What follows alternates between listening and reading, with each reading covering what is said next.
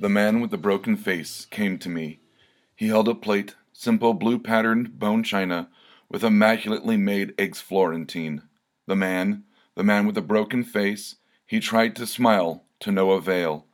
A razor blade tongue darted out from equally sharp and crooked teeth to lick thin, pale lips.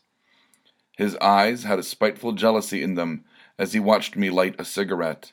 He sat down next to me and with a carefully polite and deliberate motion asked for one.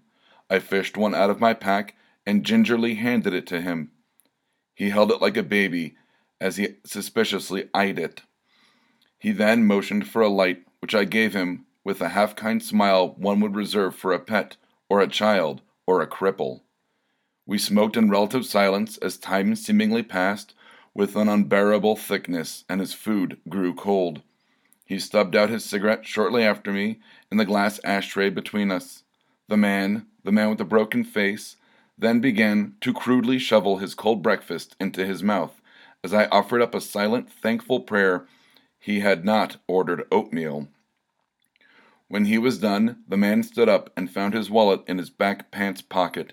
He rummaged through it angrily and found a crippled, faded ten dollar bill. He threw it down contemptuously at the manicured countertop.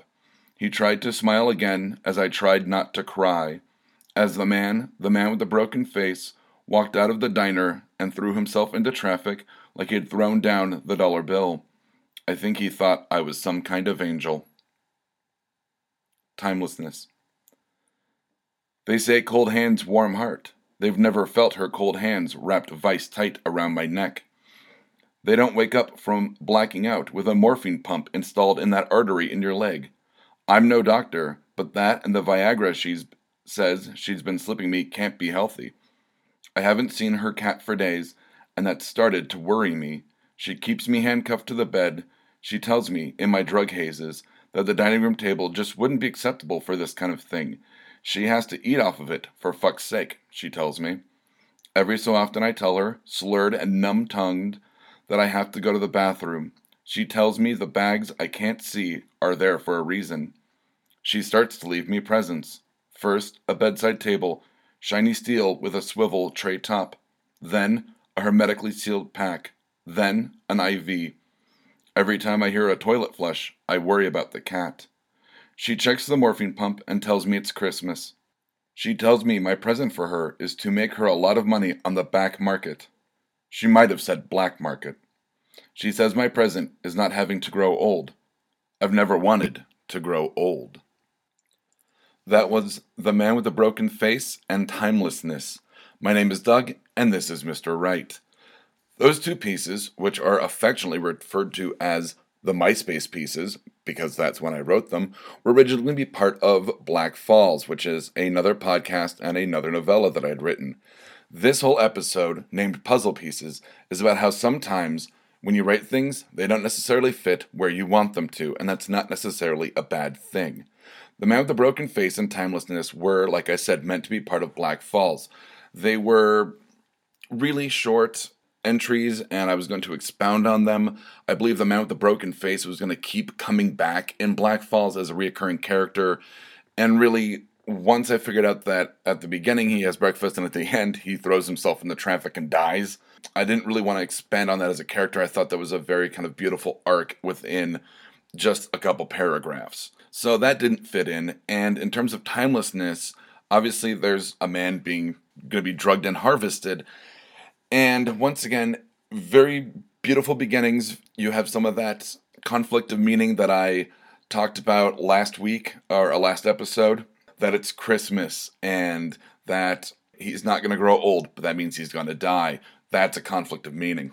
It, it just didn't work. Timelessness didn't work in terms of what I wanted it to do for Black Falls. I thought maybe it'd be a good way for John, um, sorry, Jim Ellis to die, um, but I liked that he would end up in a court scene, um, and that doesn't really give me a whole lot to go off on. I mean, I could have done Timelessness as his execution, but I'd already implied he was just going to be taken up back and shot like a mad dog. These two didn't fit, um, but I kept them because they are among my favorite kind of short pieces I've written um, about these two really strange stray characters. They ended up just going up on on several blogs um, that I'd maintained or independent um, literature websites at the time. And once again, it was kind of a, I wouldn't say a happy accident, but that these two didn't fit because they went somewhere else. They worked as self contained stories.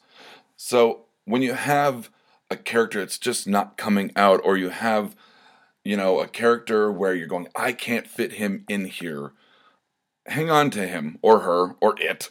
I don't know what you're writing. Hang on to them because you may be able to use them later. Um, I think in another, I think next episode or the episode after, I'm going to talk about having an idea dump, which in a very short version, because I'm going to be talking about it for an entire episode, is just a file where I keep stray ideas, stray lines of dialogue, character names, a motivation, stuff like that. And you'll hear me read a few of those on that episode. These were not necessarily kept in the idea dump because they were technically, I considered, fully formed, but I hung on to them because they always intrigued me as pieces because they didn't fit. There was nothing I really did with them past the initial writings and editing of it. I've always liked timelessness. Um, there was another story I had written about a guy who gets abducted and, and he's going to be harvested, and then um, it turns out there's a weird fetish aspect to it. Don't worry about it. Uh, I might read that one later. I don't know if that's actually on the list of stuff to read. My point is don't get frustrated if you've got a puzzle piece that doesn't fit the actual puzzle. You know, it could be you're building a jigsaw puzzle of the kit kitty in the tree hanging there baby or whatever the fuck that is. And it could be that you're trying to squeeze in something that's going to an a thousand piece, uh, thousand puzzle piece puzzle of a Monet re- reproduction. You don't know. Don't get frustrated. Don't get concerned. Walk away from it, or you know, make your notes and then just like I said, throw it into a file, or go. Well, this seems like I did. These seemed fairly fully formed. I can't fit them into the puzzle that is Black Falls. But if I do a collection of extremely short stories, um, like I had planned to with the anthology collection called uh, Three Car Pileup, I might have stuck that in there and it would have fit. So don't get frustrated, don't get concerned. Just set set it to the side, set it in a different file, or you know, walk away from the piece and take a shower or smoke a cigarette or you know go to a starbucks and work on something else because you know part of the part of your brain and how it works is that when you're not actively thinking about it, you're passively thinking about it and trying to figure out how to make it work. And you might have a brainstorm about it two days ago and go, oh, you know, instead of having Jim Ellis taken around the back of a courthouse and being shot in Black Falls, maybe his next victim or a victim's sister or mother or whatever abducts him and does plays out the the piece timelessness. You know, maybe um, now that I'm writing more Black Falls pieces, I will start to include the man with the broken face as another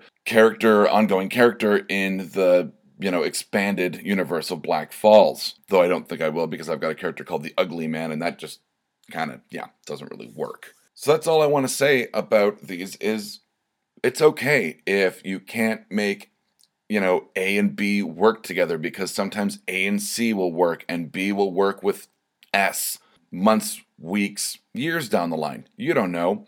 That's why I archive everything. And sometimes I'll look back at if I'm stuck on something where I'm missing a puzzle piece, I'll look back at my idea dump and go, oh, you know what? I've got this thing here and I can put it there or I can expand on that and make it work. So don't ever toss away a character, a, a dialogue, a motivation, a scene just because it won't fit in the piece you're working on currently. Now, in that, I tend to work on, I used to work on like three to four projects at a time. Um, so if I got frustrated by one, I would stop, go to the next one, and then if I got frustrated with that, go on to the next one or double back to the first one. And that would allow me the ability of time and distance away from the first puzzle, second puzzle. We'll keep going with that um, metaphor.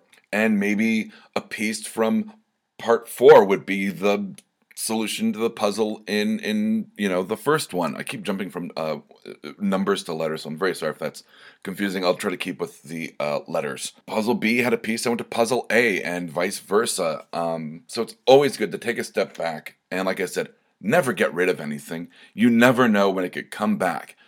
these two pieces pretty much stayed backed up on a drive for probably years um, before I conceptualized this podcast and started it. And when I was brainstorming all of the episode or the you know a, a, big chunk of episodes and the themes I wanted to hit on each episode, I was looking through all the stuff I've written in archived in the idea dump, archived in folders of unfinished ideas, of finished ideas, script ideas, TV ideas, stuff like that. And I found the man with the broken face and timelessness. I went, that would be a really good piece to do about things that don't fit, that are oddly shaped, and what to do with them or how to deal with them. So you see, years later, I found the puzzle to put that in this podcast. So sometimes it takes years for that payoff, that Chekhov's gun to go off in that third act. There's always hope, never despair, and I cannot say this enough. I know I've said it at least four times. Don't discard anything. Archive it in a folder, in a file, however you want to do it, in notebooks. You know, I have a journal I keep by my bed. I've got notebooks full of ideas that are years old for huge sweeping epics that I will go through every once in a while and go, oh, you know, I like that character. I never really did anything with him. Well, I'm going to put him in here because he works now, but he didn't work then. So never discard anything. Hoard, hoard your ideas. They don't take up that much space, really, on a computer. Uh, notebooks, okay, you can start looking like John Doe's apartment in Seven after a while. So maybe digitize that if you start becoming a fire hazard in your own domicile. But other than that, don't get rid of anything.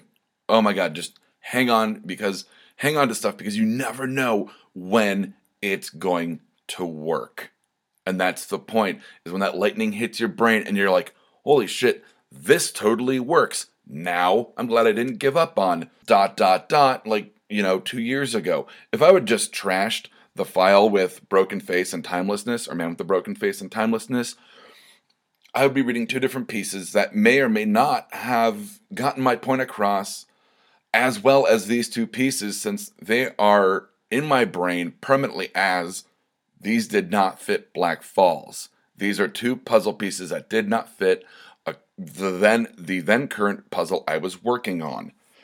These stand out to me as that as be, the best examples. And if I had gone, you know, I'm not going to do anything with these.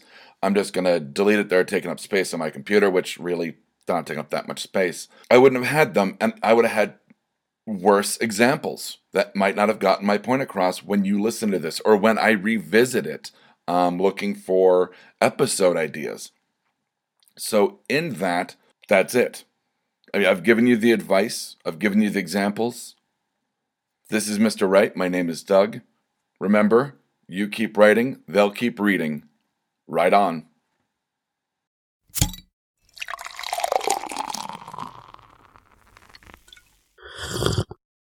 Oh, yeah. This has been a Blood Alcohol Content Network production. For more information, visit www.bacnpodcast.com.